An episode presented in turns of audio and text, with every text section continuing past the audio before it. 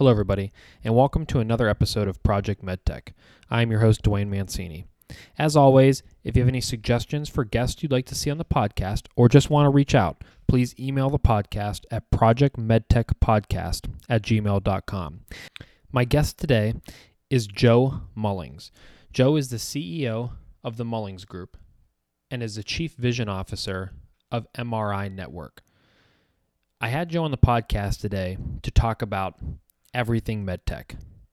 And if you haven't followed Joe on LinkedIn yet, I would highly suggest you do so, as he shares very good content for the health tech slash medtech industry. Joe has been recruiting in this industry for over 30 years now, so he has a great perspective on what makes med device companies successful and what makes for successful CEOs and he also just has an overall great perspective on the industry. So, without further ado, my discussion with Joe Mullings.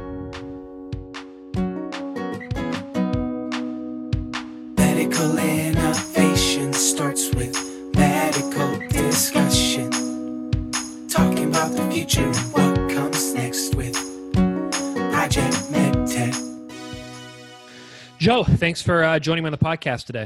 My pleasure. It's uh, it's been uh, a couple. Was it two years since uh, we were together in Dublin, Ireland, at the Yep. uh, MedTech Strategist Show?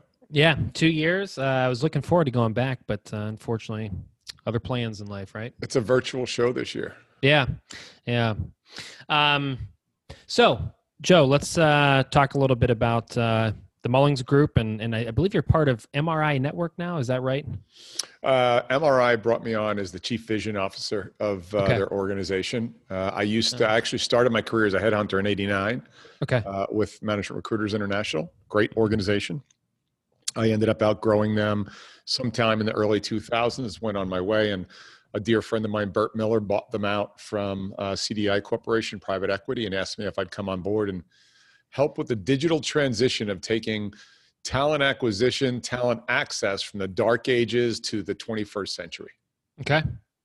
Now, is that so? Is that transitioning to the Mullings Group that you? I mean, that's who you were with when I when I saw you speak at. I'm still uh, the Mullings Group. Yeah. Okay, yeah. you're So still Bert- there. Yeah. Bert Yep. brought me on uh, to help Okay. uh, architect that organization. Okay, very cool. So, have you guys? Are you guys only focused on med med tech and and and health tech, or is it just one? Or Yeah, I love that you use the word health tech. I mean, because it is health tech now. It's not med tech anymore. It's health tech, right? The Yeah. entire continuum. Yeah, only health tech. Uh, our Okay. firm has made more than 7,000 successful placements in our three decades, um, probably seven times more our nearest competitor. So I feel pretty competent in that area. Yeah, great. So let's dive into it because this is a question we get. I get from startup companies. Um, you know, a couple people who just invented something, and and there there there always comes that time of when they might need to switch over to going and finding a a, a, CEO, right, and Mhm. taking that step back. Uh, that could be tough to do. So let's start there. Um, what makes a a a good med tech CEO in in in your eyes? Oh gosh. Um, so you know that the, the question comes out. It depends, right? Is this Mhm. a classic medical device? Is it a catheter? Is it a uh, minimally invasive? Is it robotics? Is it a heavy data play? You know. But if we just talk about best athlete characteristics, it's probably somebody who is coming out of an engineering or a product road mapping early in the birth of a um, product. So I probably would put sales and commercial people have great skills, but generally not necessarily critical thinkers in early stage medtech because in early stage medtech you need to have an understanding of reg, clin, qual, and reimbursement because if you can't get it through the FDA and you can't get it paid for, nothing ever matters, and that's where the investors are coming in. So that generally indexes towards the road mapping early stage people and or the engineering types in, in a startup Okay, good. Now, um, so you're you're also around successful med tech companies, right? So, uh, I assume you're not just recruiting CEOs for these companies, right? Nope. You're you're recruiting all positions, right? So, so talk a little bit about the importance of building that team because I think you know, so so as I've been in the CRO business pretty much my entire career in the in the med device space, um, and and a lot of times my my pitch to these these companies is, hey, keep your head count hit your head count down and lean. So that way you're you're you're bringing on people who you can turn off and on. Um, they're not you know they're just not full-time employees. It's it's convenient. Um, what's the you know how do you make that decision of hey this is a position i need to bring on and they need to be a full-time person. I need to give them a salary probably equity of the company because um, i want them to be a part of this journey. So maybe talk a little bit about that. Yeah. So no, our firm probably we, we do about 30 CEO searches a year, and everything after that is you know back down. And about 75 to 80 percent of our book are emerging tech companies. So I feel super qualified to answer this question. Um, look, you keep your core competencies in house. You know if you have a device that's got a heavy clinical lift, if it's that really disruptive. Uh, you know you've got a device that's a digital data play and more of a passive monitoring. Uh, I agree with you 100%. One of the things that's really important today is to preserve cash. And then you look at your three uh, different pillars. You look at your clinical pillar, you look at your regulatory pillar, right? And then you look at your product development pillar. A lot of times you need a heavy clinical pillar hold or a heavy regulatory, but you don't need to go out and spend that $300,000 a year salary plus, plus, plus. You can go out and find super, super talented uh, consultants who don't want a full-time gig and you can dial them in it would cost you maybe 100 to 120,000 a year but you get the same mileage out of them and they're quite happy as if you had them in there full time and you can always get somebody from a project management perspective who's on the ground in house and the sort of you know aggregate uh, output from both of those people will always be greater than a single person. So i'd say on clin and reg I would look for outside partners, uh, most definitely. And on the engineering side, depending on your core competency, that should always be kept in house.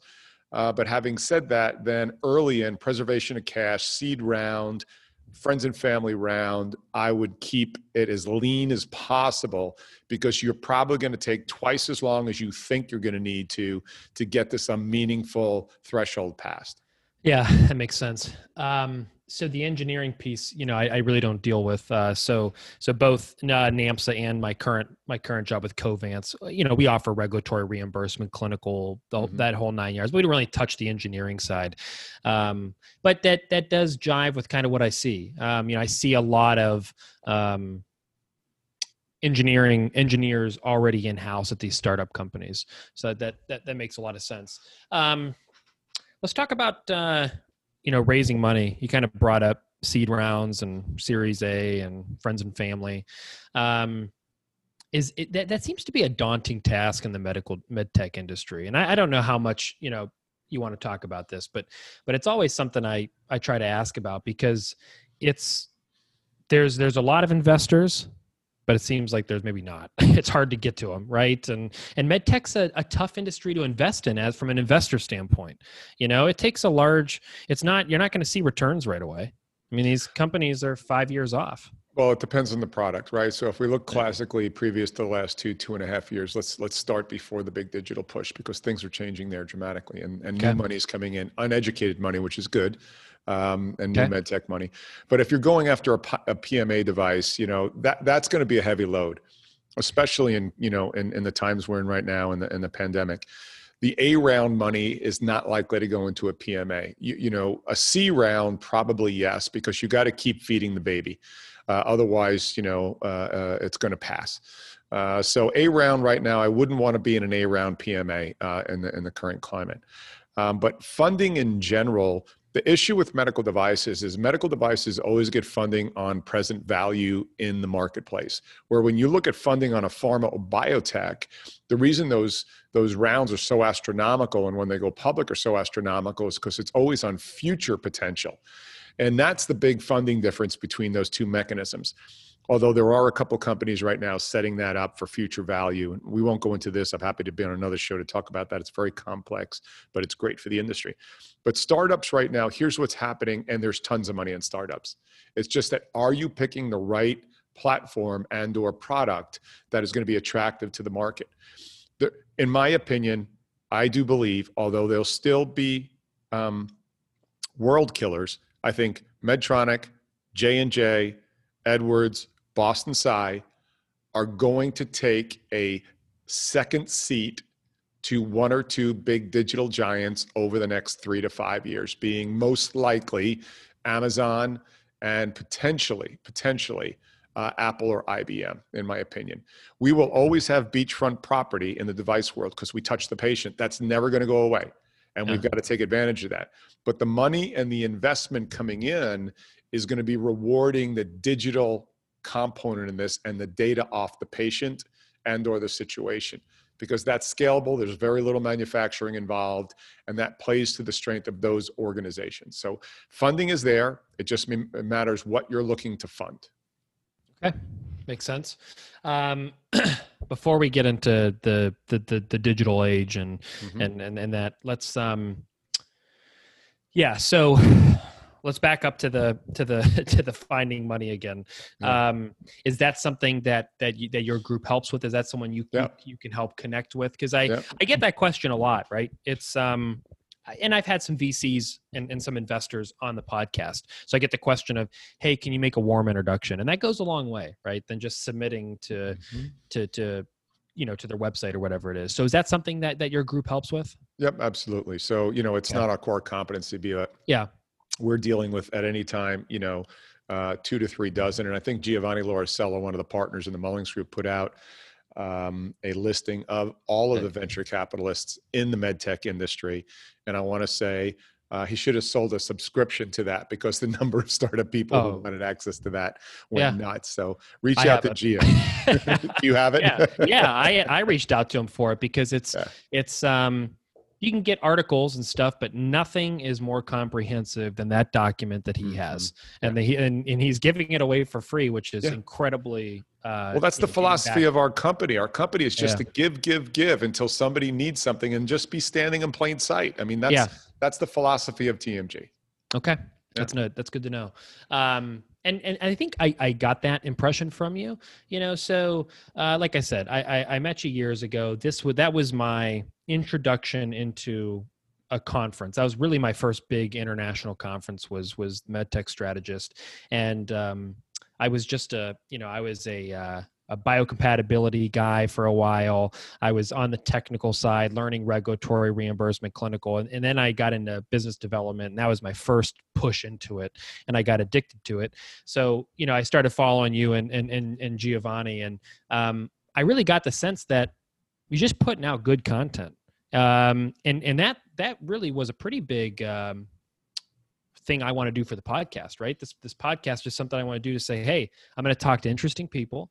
I'm going to record the conversations. You guys can listen to them. Um, and you're right. I, you know, I th- it, it's it's actually I've only had this since April, and um, people reach out to me all the time now and say, "Hey, uh, you know, I don't know if you know anyone. Can you connect connect me here?" And it's mm-hmm. it's it's nice. Mm-hmm. Yeah. Well, the industry itself attracts the right people. If you think about what we do, um, and that's why very few leave the industry because what we're doing, meaning any of us in the medtech industry, are saving lives, extending lives, uh, and you know, a lot of the people could go somewhere else and make a little more money, and they don't. So I just think it intrinsically attracts the right human being. Uh, and we just try and move the ball forward for the entire industry. And we know there's always the always, always the karmic uh, payback, even though you don't go into it looking for it. Mm-hmm. Yep. Um, okay, let's talk about uh, we'll call it uh, telehealth, digital health, whatever. I mean, I guess those are two different sure. things, but you know what I mean. Yep. Um, so let's you know you said there's some new money coming in. Um, you know that's that's always good to good to see and good to hear. And uh, but let's talk about that industry. I mean, it's it's really got pulled forward from COVID.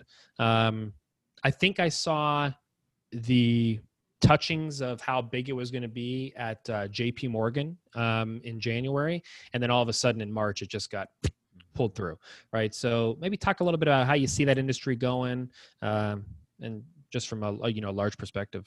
Yeah. So from a large perspective, look, you know, it's, data is data um, and when you can pull when you can start to connect the nodes historically the med tech industry and healthcare, let's just call it healthcare, the health tech industry has never been connected. If you think about when you went to the doctor, you went in, the doctor conducted an analog general, you know, uh, uh, a GP practice on you, he or she, you know, would look in your ears, look in your nose, check your chest, put a stethoscope on you, write something down, put it in a folder, put it in a file to next time you showed up. Connected nothing. And so therefore you didn't have the aggregation of data to offer some sort of predictive outcomes moving down range. And so now what we've got is we've got devices looking for every single possibility to connect it to something else, whether it's as simple as a Foley catheter with something that Potrero does, whether it's a, a virtual engagement with what Proximie does in the OR. Uh, anytime we can grab this data, connect it, aggregate it, it will allow us to impact the 18% GDP of our country that healthcare currently consumes. You cannot do that in an analog fashion. We're going to run ourselves off the cliff. And so, as soon as you can start to offer information and data that can say, okay, you have a predisposition for this disease because I can tell that from a 23andMe type technology. And now I can connect that and start to get a baseline and offer up a predictive analytics to that patient, and it might be your son or your daughter. And I can head off that monster before it gets too large. And I can intervene with, with a much more subtle therapy based upon the connectivity and all the value from the data we gathered from the human race. That's really where healthcare needs to go because it's not a sustainable uh, uh, business right now at the way it's eating through the economy. And you know, everybody's talking about the way healthcare is running. Healthcare right now, just creating more access with the same mechanism, is actually going to run it off the cliff even quicker. So I think people see that. People see it with digital. Certainly, the four horsemen: Amazon, Google, IBM, uh, and uh, uh, uh, Apple know that's where it is. And so you're starting to deep see passive patient monitoring and connecting those dots. You're starting to see you know virtual engagement now reimbursable with the coming of covid. You don't have to get in front of a doc anymore. That changes access points. Mm-hmm. and connect all this now it's it's it's inevitable. This is where we are. And it's been accelerated due to this uh, situation we're in right now. Yeah. Yeah. And uh, so are you familiar with uh, this isn't an advertisement but are you familiar with whoop whoop band? I am not Okay, so it's this band that I'm wearing here, and yep. and and it tracks uh, your heart rate variability, mm-hmm. um, and it you know tra- it's a it's a fitness tracker, yep. right? But but the one thing that you know is is I'm obsessed with about it is I'm I mean I'm already addicted to uh, like working out and and your health and that kind of thing, but but this gives me some actual data, right? And and it could predict when I'm getting sick before I actually show symptoms which is is is just is is crazy to to think about. But that this you know this technology is something that kind of came out. Um, I think it was really before COVID became popular after COVID because um, they were saying that hey we can kind of tell when you're going to get sick before you show symptoms. Sure. Yeah, and that's the kind of data you want. I mean, um, but but to your point though, it's still not connected, and it's still an issue. Uh, if you if I go to I'm in Cleveland, so if I go to the Cleveland Clinic and I go to Metro, two different hospital chains. They don't. It's it's like a pain to get my records from one to the other. That's so. That is so mind-boggling to me. Um, and I think that's you know to the point you're talking about is is having those connected. It just seems so easy. Yeah, yeah, yeah. yeah. You know, the the the problem with uh, uh, EMRs is they weren't meant to have um, your health managed properly. EMRs were made for billing and making money. So that's number one, right? We, we, were, we were collecting patient data, not for the betterment of the patient. We were figuring it out for billing cycles. Mm-hmm. And so now when you start to connect outcomes, and then you, if you go to, I believe Israel has it, Israel, every, every uh, citizen of Israel has the potential to have their health records right on their mobile phone. And so when they walk into a new caregiver or a new physician or, or, or a new clinic, uh, boom, right there. You download it right there. You yeah. walk in and they have the entire record. Um, I was chatting with, um, I think it was uh, Tri Ventures. Uh, Mikhail Geva had mentioned that to me. So, you know, the, the connectivity is coming, coming hard, coming fast. Um, we're more empowered consumer. I, I mean, I'm 58. Uh, my mom and dad, when the doctor said something, you blindly listened people are now taking a very active part in managing their health. You have Whoop on you. Yeah. That's not FDA uh, uh, cleared. That's not an approved device, uh, but it does give you a predictive analytics based whatever it whatever biometrics is catching, well, maybe respiration rate, maybe heart rate, maybe O2, all that. It'll it'll take all of that and give you an indicator that hey, caution flag, take a rest, get some vitamin C, or go see your doc before you wait too long. Mm-hmm. Yeah. Yep. So now, do you you know you mentioned the the the behemoths there in the tech industry? Do do you see from a from an innovation standpoint outside of those large ones, but maybe from like the the bottom up approach?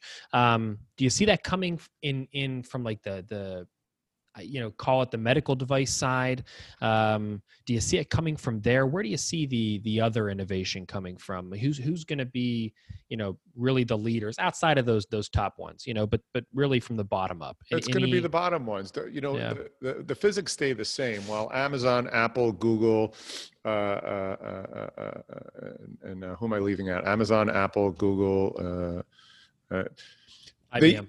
IBM. The, they aren't any different than the medtech industry. The innovation doesn't exclusively come out of there. What they right. do is they go ahead and acquire these companies that have these, you know, insane ideas and execute on them. So mm-hmm. that innovation is going to find its way through those four horsemen. Um, because the small players can't get in front of J and J, and the small players can't get in front of the Strykers and the Amazon. I mean, and the uh, uh, uh, uh, uh J and J's, Boston Sci, Edwards. So these small companies that are working their tails off on these technologies are going to get acquired by those big players. They're going to plug that in because those big players understand at scale how to aggregate and use data. And look, they're all going to be different. Amazon isn't going to make a medical device. Amazon's going to own the early stage, the the the pharmaceutical side, the health insurance side because nobody trusts uh, a brand better than Amazon, more most trusted brand in, in the country, and they're going to stay away from the device side. Uh, Google has always had a challenge with making product and, and actually commercializing a product. So that is going to be a challenge for them. I see Apple moving into the product side of things more than anything else. And then I see IBM owning a good part, again, with Amazon, not just the cloud, but the sky. That's going to be a utility don't even try building your own cloud. That's silly. That's like trying to build your own electrical grid. What you need to do is allow those organizations to build the utility up top that everything will file into. There's a company out there uh, called BrightInsight. Check it out. I mean, that to me, they're a contract manufacturer in the cloud business for connected device in the health tech field. Fascinating model. They're doing wow. tremendous things. Okay. Good. I'll have to check that out. Um, let me ask you this too, because we're talking about these these big companies, mm-hmm. um, and and I'm not saying I fall on one side of the fence or the other. I just found it interesting. But I talked to a um, a guest of mine, Brandy Baldwin. She was on a couple episodes ago, and she she runs a company called Millennial Health Ventures, um, where she really focuses on investing in uh, the millennial generation um, in, in companies that are that are run by the millennial generation okay? Uh, and, and she had made a comment you know i had a lot of startup companies they're in the med tech industry at least their exit plan generally speaking you see a lot are to get sold by a strategic. You know i think if you asked a lot of their questions it's i want to get acquired by a strategic. She had made the point that said you know she sometimes wants to focus on companies who want to commercialize and that's not their goal. Um, and and her point was that in order for the younger generations to hold more say, they have to stop selling out. You have a you have an opinion on that at all, or I know I just kind of popped this one on you. No, but, that's cool. Yeah. I like it a lot. Look, any business that you build better be able to turn off cash, or else it's going to go out of business. You know, people celebrate um, rounds of financing as if it was revenue.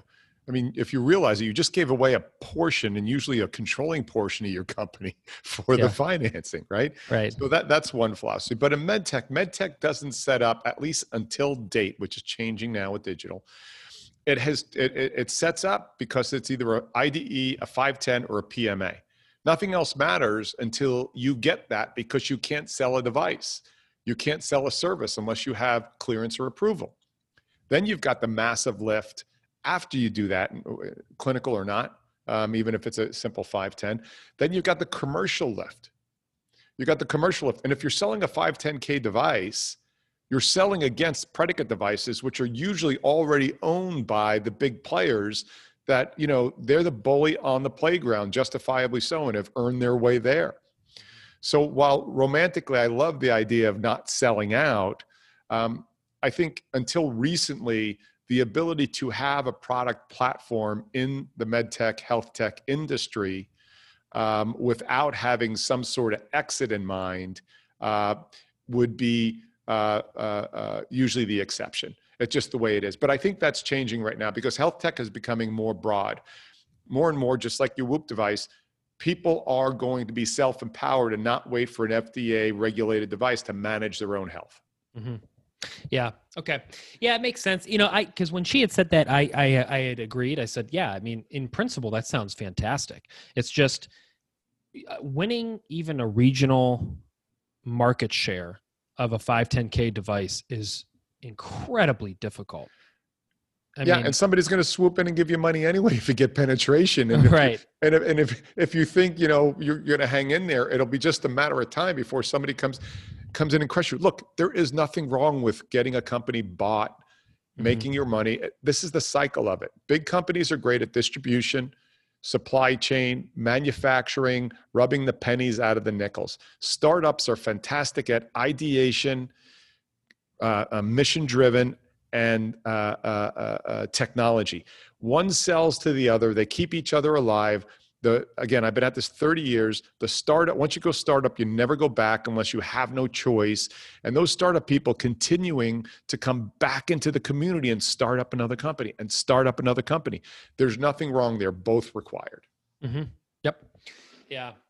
Um, great. Yeah that's that, you know that's the other thing i see too. Uh, and and i don't know if you see the same thing but uh, I, I was first introduced to it. I interviewed Anthony Caparso. He's with a company called Inhale Medical up here in Cleveland, and uh, you know he was talking. I was asking him, "Hey, what's your strategy for when you raise money?" And he had mentioned that. Well, he's like, "This is my third startup company, so I go to the same group of people I always go to." Um, do you see that trend as well, where yeah. certain investors say, "Yeah, I want bet on yeah. the jockey." Okay, right?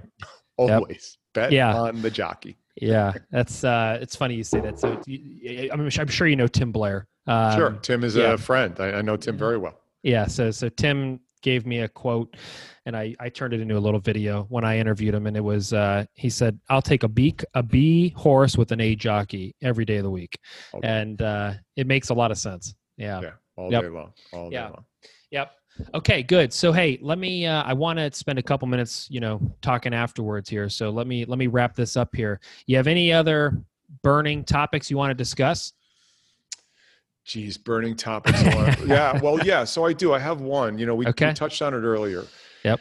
Historically, um, people who were in the contracting consulting world were viewed as a fancy word for unemployed. And there's a lot of people right now who have been furloughed. A lot of people who have been underemployed and a lot of people who just now unemployed. Look at that contract interim consultant market seriously. Uh, McKinsey just came out with a study, uh, uh, uh actually a survey out of 70 CEOs that said a reasonable size percentage of their workforce they're going to bring back on board in a contract interim role. So don't be shy. Don't be proud. Don't let ego or pride dictate your strategy. A lot of you right now are either unemployed or furloughed. Go ahead and get on that interim pathway. It's a really healthy pathway and it's a way to for you to try before you drive on both sides. And uh, I want to liberate everybody to give yourself that freedom to take that and just get back on the field. It's so important right now with all the people hurting as well. Mm-hmm. Good advice. Joe, I think it's a good way to end it. So hang on for a second. Uh, I'm going to stop the recording here. But uh, look, I appreciate your time today. I know it's uh, the time is, uh, you don't have an abundance of it. You're a busy man. So I appreciate you giving me 30 minutes. You got it, man. My pleasure. Yeah. Thank you for listening to the podcast. If you have any questions or comments for myself or Joe, there's a link to our LinkedIn pages in the show notes, or email the podcast and I will make sure to get you in touch with Joe. If you enjoy this podcast, please subscribe and leave a review, and feel free to visit the webpage www.projectmedtech.com or send us an email at projectmedtechpodcast at gmail.com. Thanks and have a great day.